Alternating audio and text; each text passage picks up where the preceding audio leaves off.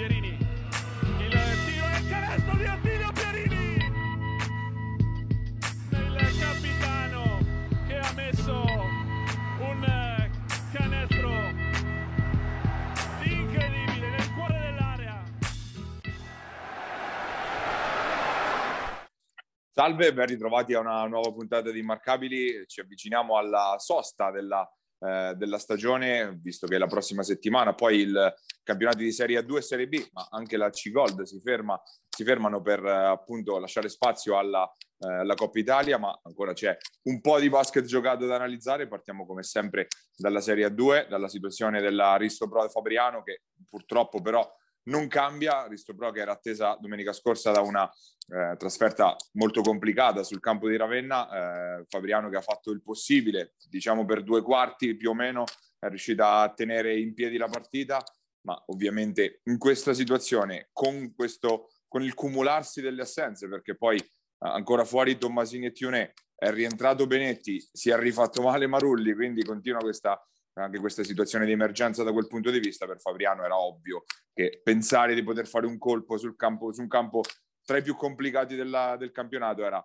davvero cosa improba. E poi domenica arriva Scafati non è che sia molto meglio non sicuramente il momento più semplice anzi decisamente il più complicato della stagione per la Visto Pro. Con la stella che prende Chiumenti per essere sicuro di, di, di lasciarli dietro.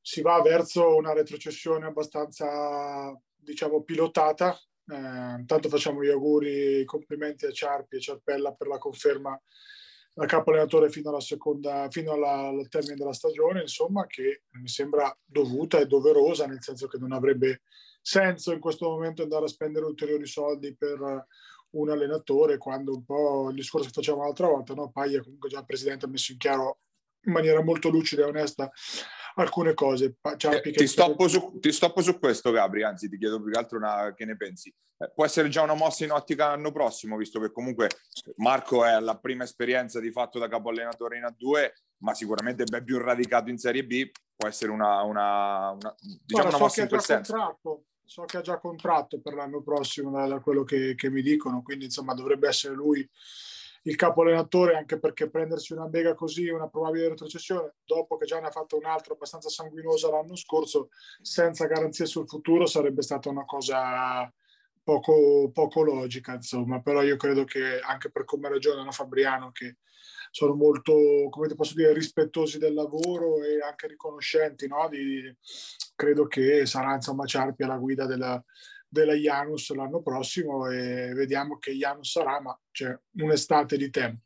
Poco da dire, paglia ulteriormente insomma, rispetto allo stra stradetto, sempre la solita difesa che prende ormai 100 punti a partita. Eh, cioè, di, di, campo c'è veramente ben poco da, da, da parlare, onestamente, perché comunque con Gulini titolare, insomma, eh, veramente si è battuto tutto quello che si poteva battere su Fabriano quest'anno, appunto fino ad arrivare a Gulini titolare, playmaker, playmaker titolare, lui che è sicuramente un, un, grandissimo giocatore di prospettiva, non playmaker ancora nel senso classico del termine, più combo, però ecco, fa capire che eh, siamo veramente arrivati a, a, a, alla frutta cestistica, nel senso che comunque è una squadra che si sbatte si sbatterà fino alla fine, però poi i limiti oggettivi vengono fuori.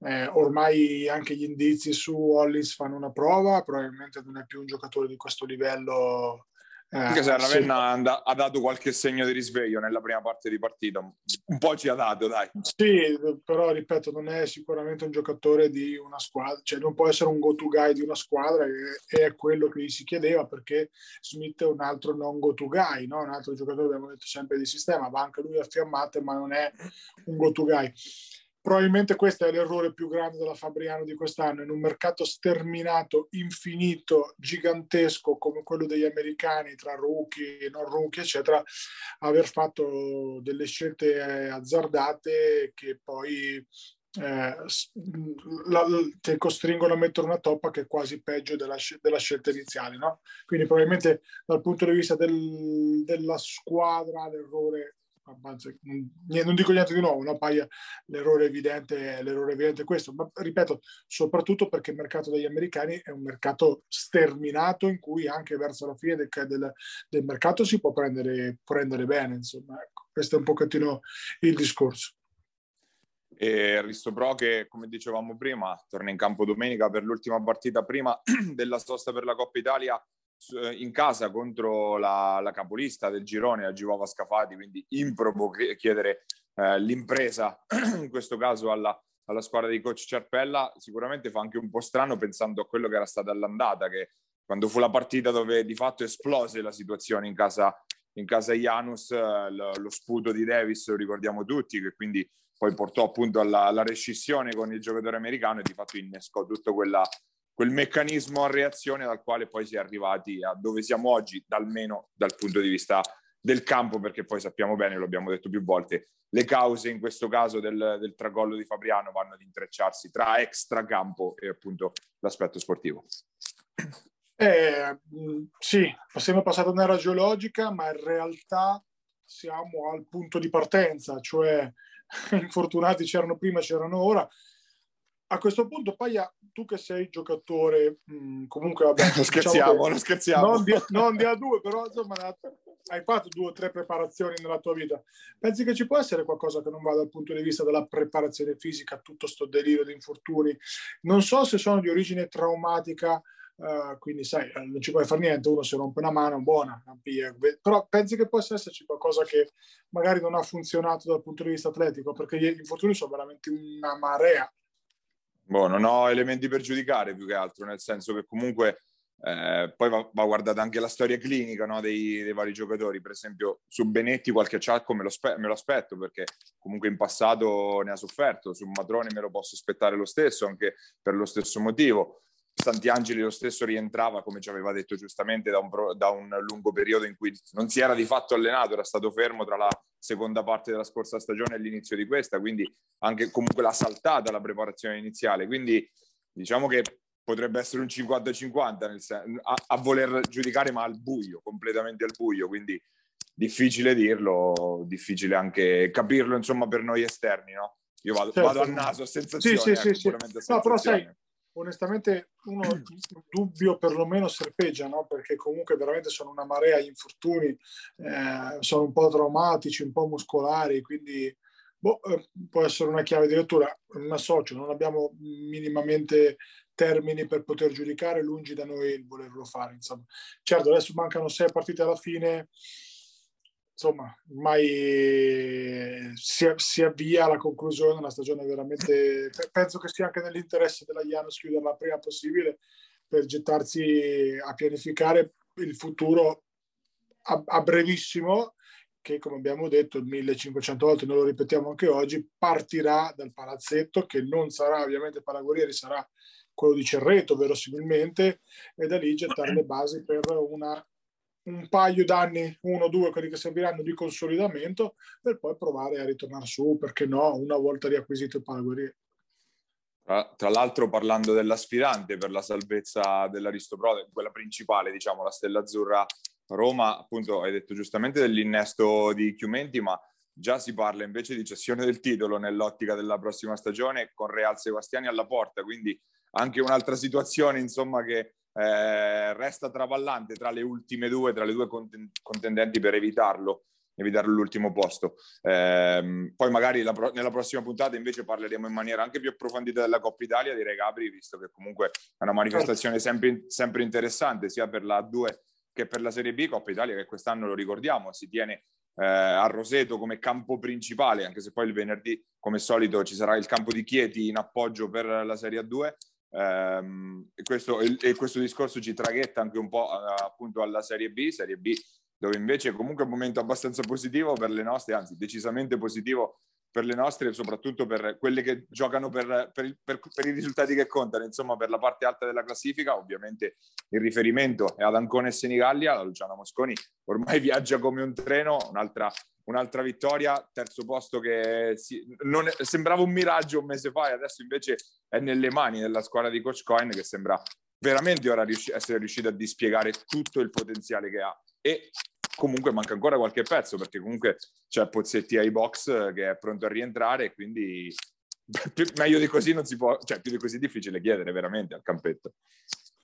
È quello che ci aspettavamo, no? Cioè vedere eh, Ancona... C'è anche lottare... qualcosina in più, guarda. Esatto, in questo momento sì, sta andando anche sopra, complice il calo di NPC Rieti che hanno un po' rallentato, complice eh, Roseto che ha perso un paio di partite, per carità, perso big match con Rimini eh, in una situazione abbastanza d'emergenza, ci sta. Però ecco, mh, mm, vedere Ancona essere lì alle spalle delle, delle big two fondamentalmente, al netto di quello della, della Real Sebastiani che sta rientrando, sta rientrando forte come era lecito aspettarsi. Poi occhio che hanno appena firmato Marco Maganza, che è sicuramente un super corpo, non è più lo stesso da quando ha avuto quel brutto problema alla, alla schiena. Prima parlavamo di un top lungo di Serie B, forse il più forte che c'era in circolazione, barra lungo di media fascia di A2. Adesso chiaramente non, non riesce a fare una stagione da, non so, ormai boh, sono parecchi anni no? che non fa una stagione intera, quindi innanzitutto è, è un amico Rieti che quindi con questo inserimento um, re- recupererà un po' il terreno perso, ma certo è che questa ancora è un'ancora in fiducia, è un'ancora che ha messo uh, un attacco anche importante, ma tiene le squadre avversarie ormai costantemente intorno ai 60 punti, spesso anche meno, eh, annichilita Ozzano con un primo tempo dove insomma si era già capito come, come sarebbe finita la partita. E soprattutto sta trovando in Giombini un giocatore di, ormai sono due o tre partite di assoluta solidità, eh, attacco-difesa. E la coppia Panzini-Centanni in, come ti posso dire, in, in alternanza, no? Eh, Lollo ha fatto una partita molto buona dal punto di vista del percentuale di tiro, soprattutto da tre punti, cosa che non sempre è abituato a fare. Ha fatto tanto canestro da fuori, ha spaccato la partita con insomma una serie di, eh, di, bombe che hanno indirizzato subito bene la partita e Simone si è comunque messo al servizio un pochettino di, di, dei ragazzi, dei compagni che facevano, che facevano più canestro. Cacacci ci ha messo la sua solida solidità. Ecco che questa Ancona è arrivata nel momento un pochettino più caldo della stagione, no? o meno avvicinandosi al periodo più caldo della stagione, nel punto di forma che noi ci aspettavamo potesse essere. Poi ovvio che non le vinceranno magari tutte da qui alla fine, però intanto hanno fatto dei scalpi importanti e hanno, hanno sempre convinto nelle ultime uscite in maniera proprio netta. Insomma, ecco. Adesso domenica c'è un trappolone perché può essere un bel trappolone la partita con Iesi, ne parleremo quando parleremo poi del, del, di Virtus Civitanova Iesi, perché sicuramente la, l'Aurora si era tirata fuori dalle secche per poi ripiombarci in maniera anche piuttosto brutta. Quell'Aurora che abbiamo visto domenica è un'Aurora che sicuramente deve far molto meglio di così, quindi è un trappolone. Però ecco, se ancora passa anche sul campo di Iesi e ha tutte le carte, anzi oggi sarebbe anche favorita onestamente senza proprio colpo ferire, se riesce anche a passare attraverso questi trappoloni e mantenere la striscia e arrivare magari in fiducia alle due o tre partite che poi sono gli scontri diretti, perché no, perché no pensare di finire anche più in alto di così. Sì, la, la, la, questione poi sarà quella scontri diretti appunto per, per, Ancona che diciamo ha avuto un calendario un po' più morbido, aveva nella, parte, nella prima parte del, del suo, del suo calendario. Adesso ha appunto ancora la, la sfida con gli esiti di domenica, poi al rientro dalla, dalla, sosta c'è cioè la Luis Roma e poi inizia un po' la, la, sequenza delle partite che decideranno davvero dove può arrivare la Luciana Mosconi perché eh, Luciana Mosconi deve incontrare tutte le big, Roseto, le due Rieti, eh, quindi tutte da, da, incontrare. Lì si capirà appunto dove potrà andare, andare a finire la, la Luciana Mosconi. Sicuramente ora è bene mettere fieno in cascina innanzitutto per, per blindare il... Intanto i playoff sono stati blindati direi a prescindere e, poi per cercare appunto innanzitutto di provare ad arrivare nelle prime quattro che vuol dire primo, eh, primo turno esatto. in casa appunto nei, nei playoff e sarebbe lo step ulteriore di cui si parlava l'estate certo. scorsa, no? rispetto certo. a, quei, a, quel primo turno fatto appunto, appunto un anno fa. Eh, l'altra squadra delle nostre che è ancora in ballottaggio, insomma, ma per un posto nei playoff, ma che ha fatto un passo bello grosso domenica scorsa, è la Golden Gas Senigallia. Eh, Golden Gas Senigallia che è andata a vincere al Palas Capriano contro la Rennova Teramo, vittoria cruciale perché spedisce a meno 6 Teramo e con eh, il 2-0 negli scontri diretti Teramo è la nona, quindi la prima delle escluse nella zona playoff, quindi diciamo che bella, un bel passo lo ha fatto e come la squadra di coach Gabrielli, squadra di coach Gabrielli che ha condotto dall'inizio alla fine, si è andata poi a complicare la vita nei secondi finali. Probabilmente il rimbalzo in attacco di Varaskin ha salvato capre e cavoli per, per uh, una, una Senigallia che insomma ha rischiato più del dovuto per la prestazione che aveva fatto per 35 minuti. Io ti ci metto anche la bomba di Bedetti che ha ricacciato indietro a terra, una bomba importantissima da un giocatore che non è sicuramente conosciuto come tiratore, però ha un sacco di qualità importanti e equilibra questa squadra in una maniera eh, eccelsa e l'assenza in quelle due o tre partite recenti si è vista tutta proprio per tutto quello che dà eh, Bedetti in termini di equilibrio, in termini proprio di, anche di ritmo, in termini di difesa, rimbalzi tutte quelle cose lì. Poi è un agonista, come fratello del resto, e quando c'è da mettere magari un canestro decisivo anche fuori dalle proprie corde, perché insomma tutto è tranne che un tiratore, eh, poi però lo metti. Quella bomba lì secondo me è stata cruciale, come è stato cruciale tutto il grandissimo lavoro di rimbalzo che fa Varaskin. Mm, mm, vedo un pochettino in calo Bedin nelle ultime partite. Diciamo che da quando si è fatto male non è più stato sci- sempre solidissimo, cioè parliamo sempre di un lungo che sta facendo una stagione super, però è, è un po' meno, come ti posso dire, Pai, è un po' meno anche coinvolto secondo me a livello di, di flusso offensivo di gioco, da quell'infortunio alla caviglia, partito contro Ancona, poi rientrato, ha avuto altri piccoli acciacchini, se non sbaglio un po' il paccio, adesso non ricordo bene, eh, ha un po' perso forse anche la fiducia, no? la, la, confidenza con, con, il canestro, però insomma, avercene di, di, lunghi de, di, lunghi del genere, poi ti ripeto, di sotto Baraskin Bedin fanno una legna terrificante al rimbalzo, in difesa, eh, sui pick and roll, possono fare tre tipi di difese diverse, ma veramente tanta roba. Giacomini ci ha messo un paio di bombe delle sue, e invece Giannini, secondo me, in questo momento è un po' sporco nel suo, nel suo modo di giocare, nel senso che crea tantissimo volume di tiri, tantissimo, insomma, come posso dire, cioè per fare 20 punti, 15 punti ci mette troppo tempo, tro- troppe conclusioni e troppo, troppo accentra un pochettino troppo, cioè nel senso, pa- passami termine, si va troppo a cercarlo magari in alcune situazioni per metterlo in partita, eccetera, per fargli fare i suoi canestri, eh, rispetto anche qui a un po' di tempo fa. Ma stiamo veramente facendo le pulci di un attacco che sta comunque girando bene, di una difesa super super solida, che ha tenuto Teramo a punteggio basso, eh, Teramo che praticamente è stata solo Bertocco per quasi tutta la partita, ha fatto una gran partita Bertocco per carità, eh, però ecco, andare a vincere in un campo come Teramo è l'ennesimo segnale di una squadra che giustamente ci crede, ma ripeto, non è ormai qua più questione di crederci, è questione di andare a prendere, ti dico il fattore campo, perché mi sembra un po' improbabile, però un accoppiamento di quelli ah, cioè, fattibili al primo turno dei playoff, cioè quasi pare che quinta sesta lo può fare tranquillamente Senigallia e onestamente non era lecito pensarlo all'inizio del campionato. Attualmente è sesta la Golden Gas, eh, non è da escludere anche magari un incrocio più avanti anche con Ancona, chi può dirlo, eh, anche se ricordiamo che nel primo turno c'è l'incrocio appunto con eh, il girone D, quindi no, sicuramente al primo turno non ci si può incrociare di sicuro. Senigallia che comunque eh, nella parte finale del suo calendario avrà anche tanti scontri diretti con quelle squadre che un po' se la giocano lì in mezzo con le varie Ozzano, Imola e via discorrendo, ma innanzitutto la Golden Gas per provare a continuare a stare in linea insomma col suo, con la sua marcia deve fare punti domenica in casa contro la Virtus Civitanova. Virtus che speriamo però... di no Paglia onestamente. Ho voluto fare l'estraneo. Esatto eh, Virtus che viene sì dalla sconfitta di ieri sera di mercoledì sera nel recupero contro, eh, contro Faenza ma eh, Civitanova che aveva agguantato due punti d'oro domenica scorsa nel derby contro Iesi una partita dominata dall'inizio alla fine da, da appunto dalla, dalla, Virtus era la partita che ci voleva per chiudere un po' quel, quel percorso iniziato dalla, dalla, sconfitta con Montegranaro, una partita appunto che però ha anche scoperto tutte le, le, le fragilità di questa, di questa Aurora che cioè, ripensata un mese e mezzo dopo quella scintillante che eh, dominava, sembrava lanciata per dominare andare addirittura a provare a riprendere i playoff, ora onestamente irriconoscibile la squadra di Coach Francioni.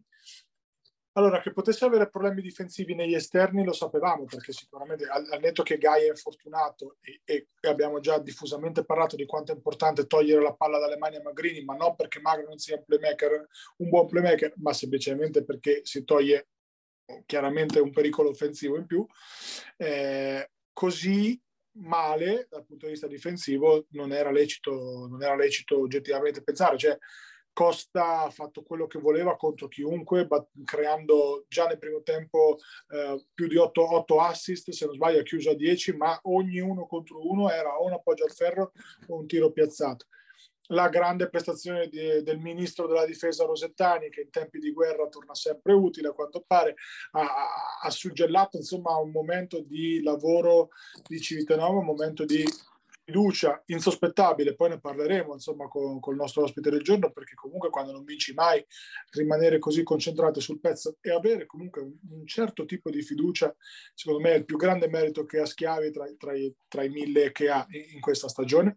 Eh, però ti devo dire, Paglia, che questa Iesi eh, forse è una delle più brutte che abbia visto in questa stagione, l'ho viste praticamente quasi tutte, perché, ripeto, perché è veramente tanto, tanto monodimensionale. Eh, o entra a tiro a tre punti e chiaramente in casa entra un po' di più, in trasferta entra un po' di meno, hanno sbagliato anche discreti tiri, non dico aperti, ma ben costruiti, c'è cioè da essere onesti anche in questo, però se non ti entra la ben sfiducia, poi l'alternativa è palla sotto gloria, che chiaramente ti dà molto in attacco, ma in difesa ogni tanto è un po' sospetto. Ecco, c'è, c'è da dirlo, cioè, da un corpaccione come Gloria ci si aspetta che nell'uno contro uno con Mushi facciano una difficoltà, invece Manu onestamente ha fatto una bella figura quando c'è un match che è finito pari eh, e, e, anche qui per pedigree e per prezzo diciamo del, del, del contratto non, non, era normale insomma che fosse quindi ti dico grandissimo merito c'è la Civitanova che ha fatto oltre mi pare 37 punti 35 punti 35 33 37 37 30,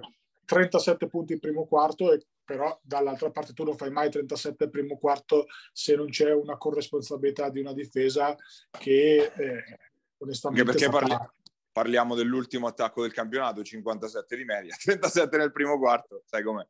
Abbiamo fatto partite finite a 37, a 35, vedi Rieti, insomma, ce le ricordiamo bene quelle partite lì, ecco. Però ti voglio dire, eh, super bene Civitanova, eh, andrei anche un attimo velocemente sulla partita di ieri, una partita di ieri che non lo so, non mi è piaciuto l'approccio iniziale, sembrava come che si, siccome abbiamo vinto una partita adesso ci possiamo rilassare un po', ragazzi non è così, cioè, voglio dire. Era, è stato un po' quello che era successo anche post Giulianova con Montegranaro, la sfortuna è che è stata la partita successiva è stata proprio Montegranaro. Infatti ieri parlando con, con, lo staff ho fatto esattamente questo, tipo, questo paragone qua, cioè ogni volta che facciamo una vittoria, eh, poi molto convincente come quella di ieri, sembra quasi, no, Paia che ok, adesso per un po' possiamo respirare, eh, però le partite sono poche, ne restano 10 e bisogna secondo me vincerne almeno due per essere relativamente sicuri di abbandonare l'ultimo posto. Ecco, perché purtroppo gli scontri diretti sia con Giulianova che con la Sutro sono sfavorevoli. Per come sta andando oggi il campionato, vedo la Sutro un po' più avanti di Giulianova e questo un, mi sbilancio un pochino io, nel senso che comunque sia a livello societario dove si dice che ci sia qualche piccolo scricchiolio, dove si parla di un Di Carmine in uscita a Roseto, dove si parla di eh, qualcosa. Anche, no? anche, Motta dovrebbe essere Motta, uscito, anche perché esatto. è un infortunio abbastanza serio che non riuscirebbe, dal quale difficilmente recupererà, quindi anche quella potrebbe essere un'uscita ma anche per il caos in generale con cui Giulianova ha affrontato la stagione, squadra costruita all'ultimo senza praticare affari spenti, poi arriva Domizioli, mando via, ritorna quando Foglietti, ritorna, insomma un po' di caos, mentre la Sutor sicuramente ha un'identità uh, solida perché le ultime se le ha giocate tutte. È vero che ha due punti in meno, ma in questo momento, ma avrà uno sconto diretto cruciale tra un paio di settimane e io credo che ad oggi, voglio fare gli scongiuri, insomma, ci tocchiamo i maroni, paia belli serenamente, però possa essere realmente Giulianova forse la squadra su cui fare la corsa per, per, per, per l'ultimo posto. Eh, detto ciò, Faenza non irresistibile, è una squadra che ha un enorme talento tecnico ma soprattutto fisico. Aromando ieri ha fatto delle robe um, pazzesche. Un, un rimbalzo schiacciato al volo. Er, era, era, a 10 rimbalzi a fine primo quarto cioè era in doppia doppia quasi a fine primo quarto. Sì sì una, una roba beh, ha dominato lì sotto però è una squadra il cui cambio di allenatore non è che abbia portato sta ventata di freschezza, adesso devono mettere dentro Molinaro che è un giocatore che comunque è molto vincolante da certi punti di vista, ieri non c'era perché chiaramente non ci sarebbe dovuto essere a, quando, al momento del rinvio, quindi non ha potuto giocare per ovvi motivi, però è una squadra per dirti, l'ultima di campionato Civitanova Faenza in casa, quella è una partita che Civitanova deve provare a vincere, come Cesena, come chiaramente Luis. Cioè ci sono due o tre occasioni eh, al netto che bisogna provare a vincere tutte, che un po' mi fanno ben sperare Paglia, no? visto anche il calendario delle altre, di Giulianova e della Sutor. Sutor ce l'ha buono, secondo me anche meglio del nostro. Giulianova forse tra le te anche il calendario un po', un po' peggiore. Però ecco, al netto di tutto questo, chiudiamo un po' il blocco su Civitanova, la partita che ci voleva, una partita dominata, meritata, eh, senza proprio mai aver messo in discussione, soprattutto è quello che, che, è cambiato rispetto alle altre partite che abbiamo vinto con margine.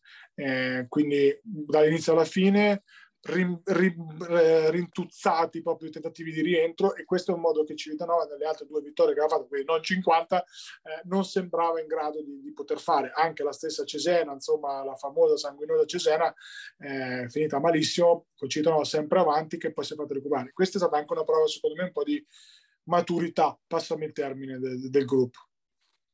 E, um, di Civitanova con, a, continueremo a parlare con il direttore sportivo Mario Tessitore che è il nostro ospite di questa settimana. Prima di lasciargli spazio però diamo uno sguardo anche in casa Montegranaro su Tor che eh, se l'è giocato ancora una volta sul campo di Imola, ha ceduto nel, nell'ultimo quarto alle spingardate di Carnovali e quei tiri strani che però riesce a segnare solo lui riesce a segnare solo lui e Sudor che resta a bocca asciutta resta ultima in classifica anche se comunque probabilmente come dicevi tu Gabri forse è quella che in prospettiva ha il calendario un filino più morbido a partire già da domenica perché è chiaro che contro Cesena eh, part- di, di, default parta favorita parta sfavorita la Sudor però in casa contro una squadra che non è che abbia brillato tantissimo negli ultimi, nell'ultimo paio di mesi un pensierino ce lo fanno sicuramente sì, sì, a Montegranaro. Sì, sicuro, sicuro, come ce lo dovremo fare noi quando verranno da noi, insomma. Eh, Cesena, allora guarda, Cesena ha fatto una vittoria importantissima la settimana scorsa con Rieti che ha ridato morale a, alle truppe. Eh, ricordiamo che insomma il momento sembra anche essere un po' passato forse il momento peggiore no? dal punto di vista societario di Cesena, insomma mh, hai risaputo che hanno avuto qualche problema economico, però ha anche parlato il presidente dando determinate indicazioni, insomma che bisogna comunque difendere la categoria, fare il meglio possibile. Non credo onestamente che né la società, passami il termine, la squadra magari sì abbia voglia di agganciare il treno playoff, quindi però una salvezza tranquilla, finire a aprile, maggio, quando è, e risparmiare anche magari dei soldi, insomma, eccetera, possa essere sicuramente no, una cosa che anche lecito, insomma, è nelle regole e si può tranquillamente fare. Però ecco, eh, l'assunto ci deve provare domenica perché Cesena in casa è una cosa, in trasferta è un'altra, come tutti chiaramente. È ovvio che secondo me si accoppiano anche discretamente bene rispetto per dirti a Civitanova o a squadre come Giulianova Sutor ha nei lunghi, nella posizione di 3-4-5, la fisicità per contrastare un pochettino Anumba piuttosto che Nuocoie, piuttosto che Endur, che sono comunque no, dei bei atleti, dei bei giocatori. Per dirti, eh, Anumba Masciarelli è un match-up che ci sta tranquillamente da entrambe le parti, così come eh, Crespi Nuocoie dal punto di vista del tonnellaggio. No? Quindi si accoppiano anche, anche bene eh, per la Sutra è un appuntamento da, da non fallire, insomma, eh, vediamo cosa, cosa, verrà fuori. Ripeto, la, è bella la lotta playoff, ma occhio perché anche la lotta per evitare l'ultimo posto, secondo me, diventerà interessante a breve, perché il calendario propone anche dei scontri diretti, degli incroci non male. E noi chiudiamo la nostra lunga parentesi dedicata alla 2B proprio eh, come abbiamo detto poco fa, dando la parola a Mario Tessitore, direttore sportivo della Virtus Civitanova. Andiamo ad ascoltare.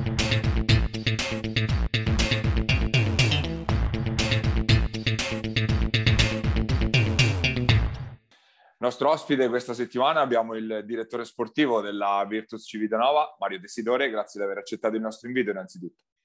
Ciao ragazzi, da quanto tempo che non ci vediamo? Eh? Tantissimo, è una vita proprio. Allora, Grazie Mario, partiamo, partiamo ovviamente dalla, dalla fine, eh, Virtus che ha direi culminato un percorso che è durato tutto quest'ultimo mese, diciamo dopo la, la, la sconfitta di Montegranaro, è stato da un, dal toccare il fondo una lunga risalita fino appunto alla vittoria di domenica. Te, ce lo rivedi questo percorso insomma che è stato fatto dalla squadra questo mese in crescendo?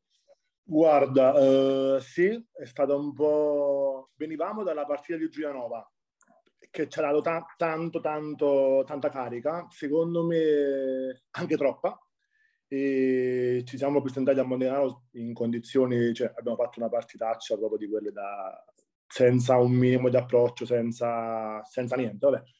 E ero molto pensavo che dopo quella batosta la squadra si potesse ancora di più sai abbattere invece devo essere onesto i ragazzi sono stati bravissimi lo staff in primis anche noi, lo, lo, dico, uh, a non uh, a far passare quella sconfitta come una cosa, non dico positiva, ma dare una mano ai ragazzi. I ragazzi si sono di nuovo allenati bene, si sono compattati ancora di più e fino ad arrivare alla, alla, partita di domenica dove per fortuna abbiamo preso due punti meritati, meritatissimi e il percorso sta andando avanti, noi ci crediamo ancora e siamo sicuri che faremo di tutto per rimanere in Serie B. Ecco. Quello che traspare appunto è quella, la, la, scelta di non accendere insomma, il tasto del panico, come spesso eh, fanno poi le squadre che si trovano in, in situazioni del genere. Eh, ma per, per, restare nella lotta salvezza basta guardare anche un po' alle, alle, nostre concorrenti, se vogliamo, perché comunque Giulianova qualcosa ha cambiato, allenatore che va e torna, la stessa Montegranaro, giocatori che escono, giocatori che entrano. Poi avete fatto una scelta opposta, ovvero comunque l'unico ingresso è stato quello di Costa, Cognini se n'è andato, ma è stata più una scelta sua che non della sì. società. Com- come mai avete voluto continuare fortemente con questo, con questo nucleo senza andare a fare stravolgimenti? Insomma? Mh, mm, eravamo convinti del lavoro dello staff, di coach Schiavi, Cervellini, di Gabri, eravamo convinti che il lavoro fosse quello giusto. Ci mancava, ci manca forse ancora, un qualcosina per mh, mm, aumentare un po' tutte, mh, mm, come posso dirti, le nostre caratteristiche, ecco. Però siamo sicuri che la strada è giusta, poi vedremo se a fine campionato le decideremo significa che ce lo siamo meritati, però secondo me eh, il lavoro che stiamo facendo è un lavoro di una squadra che sa quello, quello cosa fa, che cosa fa in una settimana di allenamento, cosa vuole fare la domenica. E ti ripeto, a parte alcuni scivoloni proprio grossi, quest'anno mm, mi viene in mente le Rieti, eh, Monticanaro, tutte le partite più o meno hanno avuto un minimo di senso di, di gioco, ecco. Eh, I giocatori pian piano, oh, calcola che pure era un gruppo nuovo, eh, tutti ragazzi nuovi, alcuni alla prima esperienza in Serie B, eh, quindi sai, un minimo di tempistica ci è voluta e speriamo che adesso questi risultati li raccogliamo. Ecco. Mm, mancano, mi sembra, sette partite, otto partite? Forse otto. Otto partite, otto, partite, otto, otto finali. Mm, noi andiamo, andremo dappertutto con la testa di dover uh, sfittare a meno punti. Poi, oh, ti ripeto, a fine campionato faremo i conti chiaro che la, la, classifica parla chiaro, sono rimaste in tre di fatto a giocare per evitare l'ultimo posto, Civitanova, Pontegranaro e Giulianova. Non ti chiedo ovviamente pronostici, ma ti chiedo di ognuna di queste tre qual è la forza e qual è la debolezza a tuo avviso in questa volata appunto che va verso la, la conclusione. Allora, partiamo da, dalla Sudor, secondo me mh, dopo il cambio di allenatore ha un'altra marcia e questo è indubbio perché si vede tutte le partite che stanno giocando, se stanno giocando e fortunatamente per noi eh, alla fine non riescono a, a, dare la zampata giusta, però da quando c'è Cagnazzo hanno un, un gioco, sono molto più aggressivi, hanno, hanno in due o tre giocatori di categoria secondo me validi e attorno a loro hanno costruito secondo me un giusto sistema di gioco, ecco, quindi io li vedo tra loro e Giulianova, li vedo un po' più su, devo essere onesto. Mentre Giulianova sta facendo un po' fatica, secondo me gli manca un lungo, mh, mm, e questo penso che sia evidente, e, però sugli esterni stanno messi bene, cioè hanno giocatori di esperienza, eh, che, sai, nelle partite un po' più alla fine eh, più tirate eh, potrebbe essere una, un'arma in più, ecco. Mm, quindi vedo un po' più o meno queste cose qui. Noi siamo rimasti così, abbiamo inserito solo Costa che ci ha dato una mano nel playmaker dove forse eravamo un po' più uh, deboli tra parentesi e niente, sta, sta, facendo crescere un po' tutta la squadra, ecco, questo è sicuro. Gabri. Ma allora, Paglia prima ha parlato no, di, di, queste squadre che hanno comunque cambiato qualcosa e io te lo dico da parte nostra, parlo dello staff, l'avere la serenità che difficilmente sarebbe cambiato qualcosa, ci ha dato sicuramente quella mano in più, te lo dico in maniera tranquilla, ma lo sai, per lavorare meglio. Quanto è stato difficile eh, tenere la barra del timone dritta dopo Montegranaro, ma dopo il debacle che hai parlato e dopo una stagione così travagliata a livello di sponsor, eccetera.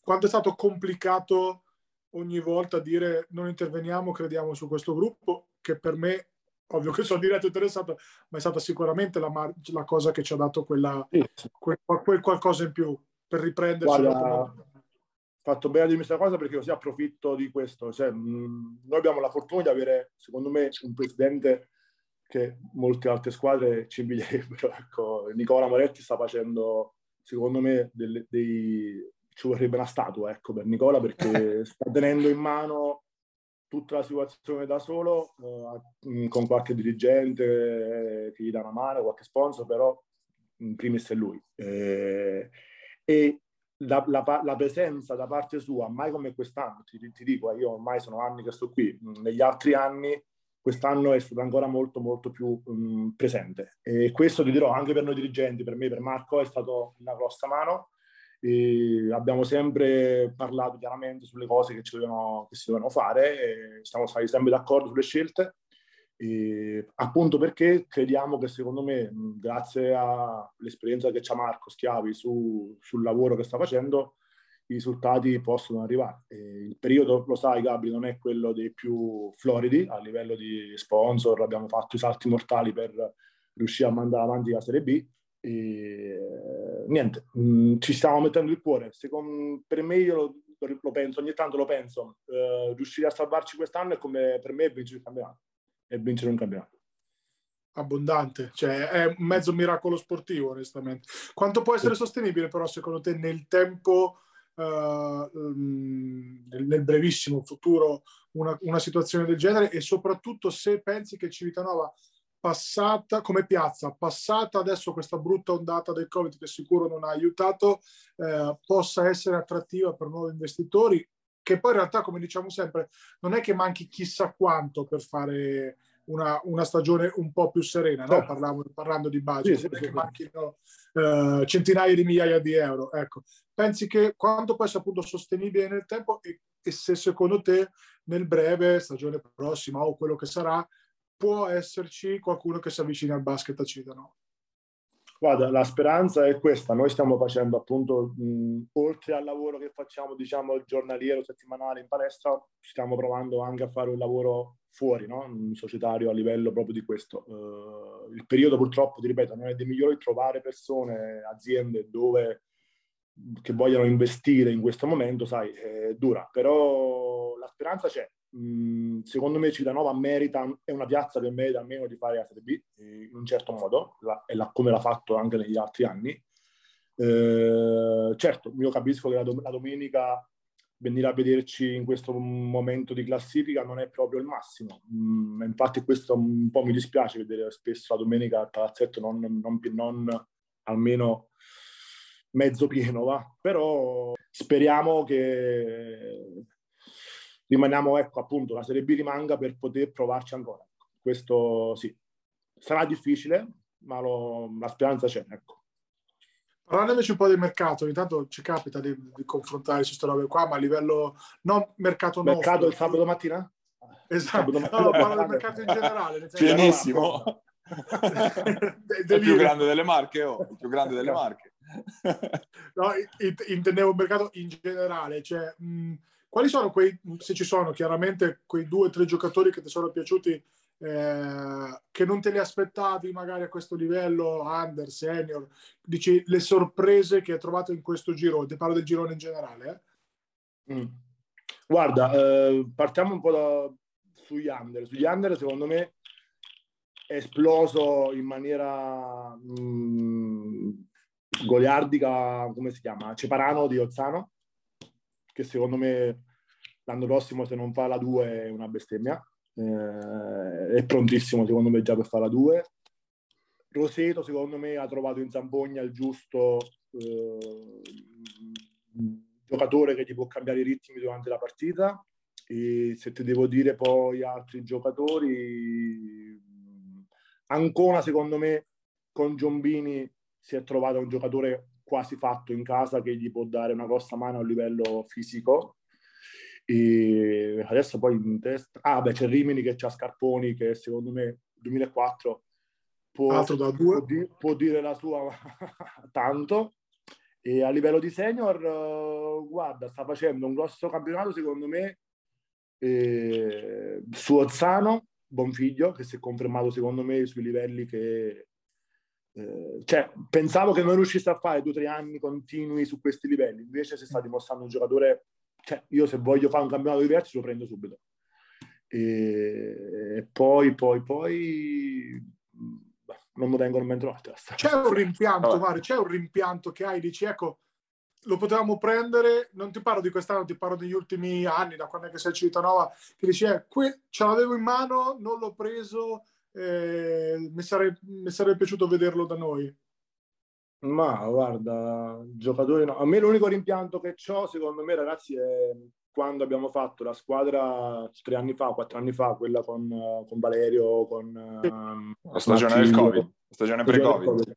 Il mio più grosso rimpianto è quello perché secondo me noi con quella squadra se non si fossimo fermati in quel momento lì potevamo fare tanto tanto bene secondo me. Avevamo forse una delle squadre viste a Cittadella più forti. E stavamo, ci mancava un qualcosina a livello di inganaggio però secondo me era, era la squadra più forte che ci abbiamo avuto qua a Cittadella e, e, non averla finita quella stagione mi è rimasto un po' sul groppone ecco, perché abbiamo fatto tanti sacrifici eh, la gente ci veniva a vedere, era sempre pieno il palazzetto e poteva essere, sai, quell'anno di continuare quel tipo di progetto che magari forse ti poteva portare a fare qualcosina in più. Ecco. Paglia. E per la seconda parte, come solito, guardo al passato, quindi al Mario Tessitore giocatore, eh, arrivato nelle Marche, sicuro, se non sì. mi ricordo... Sei sicuro? Sì, sì, sì, sì sono sicuro. arrivato nelle Marche, se non sbaglio, nel 2005-2006 a Fossombrone con una, con la, per la no, prima stagione. Io ho fatto Fossombrone 2006-2007. Ecco. Abbiamo e poi... il campionato con mm. Giordani e non mi hanno tenuto e sono mai chiamato qui il 2007-2008 Civitanova e non mi so più messo. Ecco, per, per, la precisione appunto, quindi eh, 16 anni appunto nelle, nelle Marche, quando, quando, hai deciso che Civitanova sarebbe stata casa tua insomma? Guarda, forse dall'estate che mi hanno preso, perché eh, già c'era un po' di conoscenza del posto, perché conoscevo già un po' quando stavo a Fossombrone spesso ci venivo, avevo già un gruppetto di amici radicato tipo Valerio, tipo altri ragazzi che conoscevo e niente, ogni anno che passava automaticamente già prima che finisse il campionato trovavo un accordo già con la società e, niente, quindi ogni anno è stato quasi automatico il, il continuare insieme. Poi dopo ci siamo dalla Serie B, siamo ripassati in Serie C e forse per me è stata anche un po' una piccola, no fortuna, però è stato un, un, um, un contingentarsi di, di, di, eventi. Ho iniziato a lavorare e sai, aprendo un locale, fare la Serie B non era proprio fattibile eh, continuare a fare la Serie B e quindi con la Serie C riuscivo a gestire un po' eh, le due cose e poi quando siamo risaliti in Serie B ho deciso giustamente di smettere perché era il caso di non fare vedere più le mie brutte figure. Beh, insomma, quindi diciamo Visto che di peggio, dai. La, la promozione della Serie C è stato un po' il chiudere la mia carriera cestistica da giocatore e poi iniziare quella, diciamo, da dirigente. Ecco visto che hai parlato anche della vittoria del campionato Fossombrone e appunto di quest'ultima Civitanova, qual è quella che hai più nel cuore? Beh, allora, se ti devo dire come... Mm, per il posto, per la società e tutto, ti dico sicuramente Civitanova per gli amici e tutto. Però quella di Fossombrone è stata secondo me una cosa indescrivibile a livello proprio di, di emozione. Era, era, era quasi il mio primo anno fuori casa, diciamo, a parte un po' di parentesi così temporanee, è stato bellissimo. È stato, c'era un ambiente fantastico a Fossombrone, un allenatore secondo me mh, validissimo, che è Gabriele Giordani, è un gruppo fantastico, quindi è stato proprio diciamo, iniziare così diciamo, la mia carriera tra, da senior in giro per l'Italia è super, super. Per chiudere, si, si, è parlato, si, no, si parla, so che negli anni d'estate c'erano delle sfide incrociate tra i fratelli Amorosi e i fratelli Tessitori. Sempre vinto le noi, sempre le fate, noi. Le fate ancora e con che coppie, voglio sapere. No, no, allora, la, la, sfida proprio di classica è io e Valerio contro mio fratello e Ciccio. Eh, io penso che ti può testimoniare, possiamo testimoniare tutti, in tutti gli anni che l'abbiamo fatta abbiamo sempre vinto io e Valerio. ok, per merito di chi però? Beh, tu eh, ovviamente. io passavo bene la palla, dai. Oh, no, che no, poi tra l'altro ripeto, sei il più giovane dei quattro il primo che si è ritirato ma cavolo sì, ci sarà un motivo paglia no? ci sarà un piccolo motivo allora, io ti ringrazio Mario e ovviamente in bocca, ci auguriamo in bocca al lupo da soli per, per il proseguo dai dai allora. grazie ancora Speriamo ragazzi bene. complimenti per tutto ci vediamo presto tra un'ora Ciao, o due tra, tipo. tra qualche ora tipo. oh, esatto. alla stazione Gabri eh. va bene okay. ciao ciao ciao ciao, ciao ragazzi ciao ciao, ciao.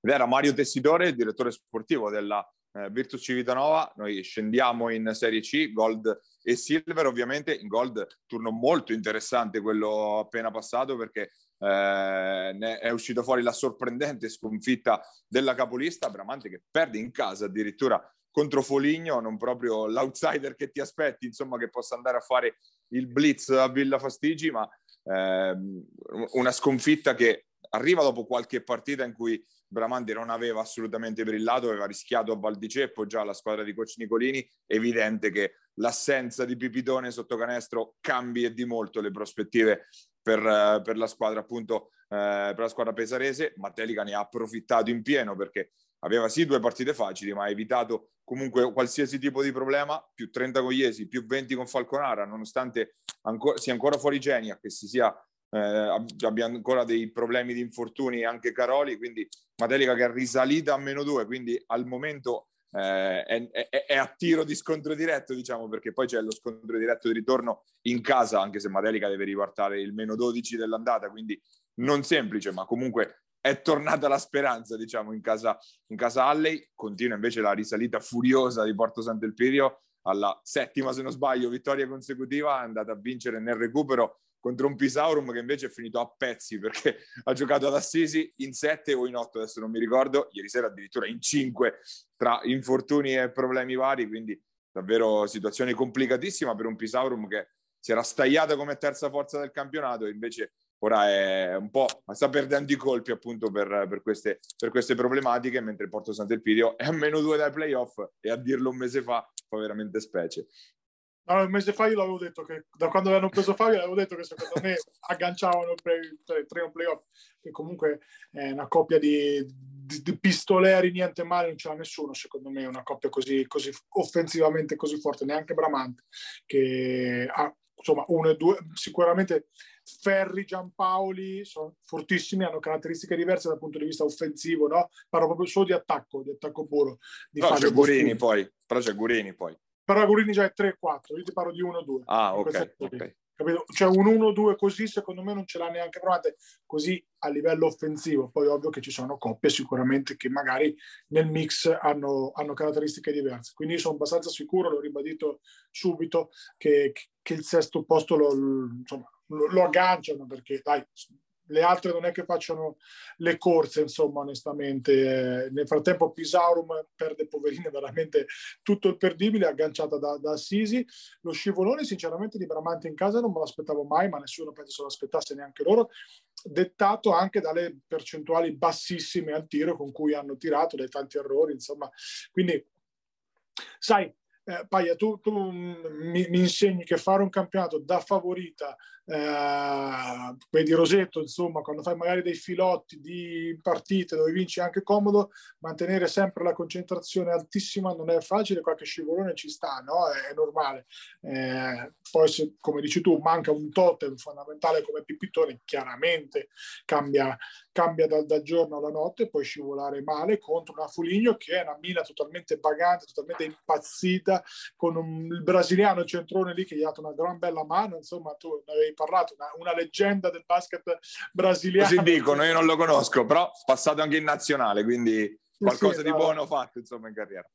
Non credo riusciranno ad agganciare, anzi sono quasi sicuro che Foligno non riesca a lottare per i playoff, troppo distante, però insomma ecco, mina totalmente vagante, impazzita, che può vincere e perdere con tutti. E adesso domenica il trappolone ce l'ha Osimo che va, uh, se non sbaglio, a, a Foligno, appunto. Uh, Osimo che eh, ha, ha, superato il Pisauro, un complice appunto questi infortuni in classifica e si è stagliata al terzo posto.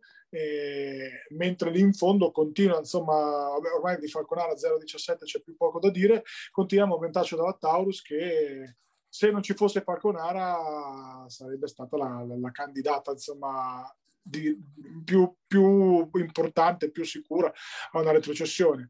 Taurus che ha cambiato pelle in maniera importante, insomma è andato via Paiola che si è casato a Montemarciano di cui poi parleremo, eh, è rientrato Cognini mercoledì, ha fatto un'altra lotta 16, quindi bravo Tommy, ti seguiamo sempre con, con affetto da, ovviamente da, da Civitanova. Insomma, e, ci, e ci segue anche lui perché domenica era al palazzetto, quindi... Esatto, eh, segno che insomma dai, quando si sta bene poi uno se le ricorda le cose e quindi ecco una Gold che si prova a ricompattare un pochino nella parte centrale sarà, sarà battaglia vera fino alla fine, no? Paglione. Eh, Trappolone ce l'ha anche il Bramante però domenica perché contro Porto Sant'Elpidio, la squadra più calda del momento, arrivarci nel momento probabilmente più difficile è una parola, parola, grossa comunque per una squadra che è prima in classifica, però comunque quello in cui sba- sta sbandando un po', Pipitone ha un problema a un polso, non ho capito di quale gravità, ma comunque ancora per qualche settimana eh, resterà ai box, quindi sicuramente quella è la partita da tenere d'occhio del fine settimana con Matelica che però non può permettersi appunto scherzi sul campo di Todi, un altro campo dove comunque eh, la, la, scivolata può sempre, può sempre sì, scapparci se se poi vari Marzullo e Trastulli sono in giornata, poi è sempre rischioso insomma sfidare, sfidare la, squadra, la squadra Umbra. Eh, per agganciarci tra Serie C Gold e C Silver, ritornando a parlare eh, di Iesi, parliamo anche dell'uscita di, mer- di, mercato perché Iesi ha lasciato Lorenzo Paiola, eh, Paiola che si è accasato appunto alla UPR Montemarciano, Montemarciano che aveva l'esigenza di, eh, di tamponare la perdita di Luca Savelli per infortunio, quindi eh, comunque un bel innesto per un, un bel andare insomma per tappare la falla. Montemarciano che però doveva un po' riprendersi tra virgolette dalla scoppola rimediata contro eh, Porto Recanati. Se, se, si voleva parlare di dualismo insomma Porto Recanati ha messo in chiaro le cose con una prestazione non c'è dualismo. do, dom, esatto non c'è dualismo si corre per il secondo posto. Porto Recanati ha messo proprio eh, ti cito sempre quando dico questa cosa lo statement game ha fatto Porto Recanati quindi Porto Recanati lassù e le altre si giocano un po' per il, per il secondo posto. Monte Marciano, però, appunto, con questo squillo di mercato rilancia le sue ambizioni, direi. Eh, Porto Recanati che ha vinto dominando il big match senza Lupetti e Redolf, cioè non senza Mette e Paglia. Quindi parliamo di, di, di, due giocatori di quintetto, due giocatori di talento, due giocatori di C-Gold alta. Quindi insomma non, non, male, mettendo in mostra quello che sono le criticità di questa Monte, Monte Marciano, cioè eh, una fisicità dove non, oggettivamente non c'è proprio paragone. Ecco, Mancini ha fatto la voce grossa, anche lo stesso un po', ma insomma ha fatto vedere di essere fisicamente di un altro livello rispetto a Montemarciano che se non ha pericolosità negli esterni diventa una squadra normale, ecco, insomma, se Maggiotto non trova la, la giornatona, al netto dell'infortunio di Savelli che si è rotto la mano in quella, in, in quella partita, eh, chiaramente si è vista tutta la differenza in termini di tonnellaggio, atletismo, eh, voglia proprio di andarsela a prendere con questa partita di una Porto Recanti che, ripeto, senza Lopetti e Redolf, come, come hai ampiamente detto tu, fa notare a tutti che noi vinciamo tra le altre, invece, partita decisamente dimenticabile, probabilmente a livello di, di gioco, quella tra Urbania e Recanati, ma Recanati che in particolare conferma il suo per, eh, periodo non proprio brillante, se non andiamo errati, quarta sconfitta consecutiva, 44 a 43 il punteggio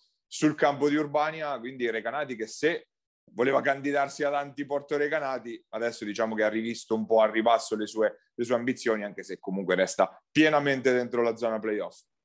Insomma, pienamente a due punti sopra Porto San Giorgio che invece continua a vincere, quindi eh, settima, ottava, scegli tu pari merito, insomma, mentre per la serie la giornata della caduta degli dei, eh, anche San Marino piglia una legnata epocale andando a prenderne 20 a Perugia eh, in questa nuova formula insomma, della, del campionato che ha rimesso insieme i due gironi, tra l'altro formula che a me piace molto di più, molto più chiara e più, e più semplice da, anche da capire per noi e, e soprattutto rimette un pochettino no, e, i valori al proprio posto.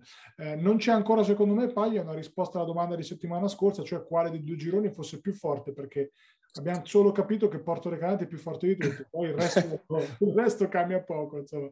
In fondo, come hai detto tu, ai play-out io credo che l'Aurora a Iesi avrà anche i pezzi grossi eh, perché comunque credo che la vogliano difendere questa, questa categoria e ovvio che il percorso della, dell'Aurora è un percorso molto diverso, cioè fa proprio un percorso a parte perché lo stesso gruppo fa Under 19 Eccellenza dove apriamo velocissimo una parentesi, sono primi con 16 vittorie su 16 hanno vinto il Big Match settimana scorsa con la UL, segno che il focus, no, Paglia è spostato lì come è normale che sia, fanno la C-Silver e fanno la Serie B, quindi insomma Poletti sti ragazzi da, da, da eh, anche perché soprattutto Mehmed lo stiamo vedendo parecchio nell'ultimo mesetto. Eh, ed è stata forse la nota più piacevole del match con Civitanova. Insomma ha fatto una signora partita tanto canestro da fuori. Eh, ragazzo che sicuramente può fare la Serie B eh, di, di, di, professione insomma nella sua vita ha tutto a telaio a mano deve migliorare su molte cose ma può fare. Quindi però io credo che ecco l'Aurora poi dovrà, eh, la, la, difenderà la categoria e ad oggi la candidata assoluta la Qualagna, insomma, dove si è un po' smembrato un pochettino tutto il gruppo senior, dove si è spilacciato un po' il discorso e quindi in un play out diciamo che la corsa per, uh, per salvarsi probabilmente passa per lì. La stessa Torrentino che sta facendo una stagione oggettivamente molto al di sotto del par comunque ha qualcosa in più rispetto a questa Qualagna e quindi stiamo un po'... Quantomeno sembra viva un po' rispetto esatto. ad Acqualagna che sembra aver mollato, Tolentino comunque ha fatto la sua partita, ovvio che uscire con una vittoria da Fossombrone era complicato, quindi certo. però comunque viva insomma come squadra. Anche se quei sei punti là sotto chiaramente sono, sono veramente pochini in un campionato quando tu c'hai Rossi, Valentini eccetera eccetera. Eh, detto ciò insomma ecco Paia, una, una C-Silver che adesso ricongiunge un pochettino, ha, ricon- ha riunificato i gironi, ha riunificato le categorie, le sta normalizzando un po' e, e, ci sta dando dei messaggi chiari. Ci sarà una bella lotta per entrare nei, nei playoff, che saranno secondo me bei, bei playoff molto equilibrati, con Porto Recanati che non, ce ne, non me ne voglia Nicola, insomma Scalabroni o Patron Pierini, ma credo possano già stampare le magliette, così insomma ci siamo. E, e, dai, ci gold siamo. Esatto, esatto, esatto, perché onestamente sembra che faccia un altro sport, ma è anche giusto così, squadra di un alto livello, organizzazione di altissimo livello, quindi è anche giusto che chi investa poi vinca, vinca i campionati. Con una sconfitta in tutto, eh, d'altronde non... Eh, ha parlato il campo fino ad ora e ci vorrebbe veramente un ribaltone che è difficile vedere all'orizzonte. Noi siamo arrivati in fondo anche a questa puntata di Immarcabili, se ci state guardando eh, siamo sul canale 211 del Digitale Terrestre su FM TV oppure su YouTube al nostro canale Immarcabili TV, la versione podcast come sempre ai nostri canali eh, su Apple Podcast e su Spotify. Ringraziamo Basket Marche e Giuseppe Contigiani che come solito ci offre ospitalità sulle sue piattaforme. Noi torniamo a vederci, a sentirci la prossima settimana, sempre qua, sui Marcabili. Pierini